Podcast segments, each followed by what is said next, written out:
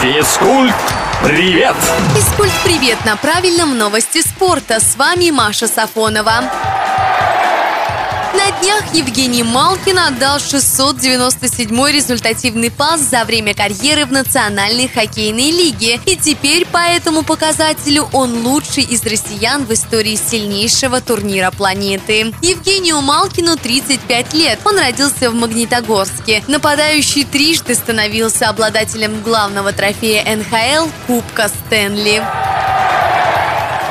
Формула-1 добавит Гран-при Лас-Вегаса со следующего сезона. Гонки там уже проводились в начале 80-х, но сейчас болиды впервые проедут по одной из центральных улиц, где находятся знаменитые отели и казино. Протяженность трассы превышает 6 километров. Максимальная скорость составит 342 километра в час.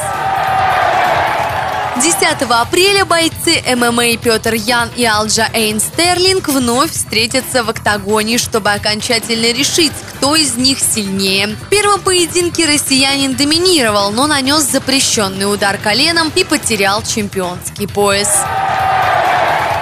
На этом пока все. С вами была Маша Сафонова. Услышимся на правильном.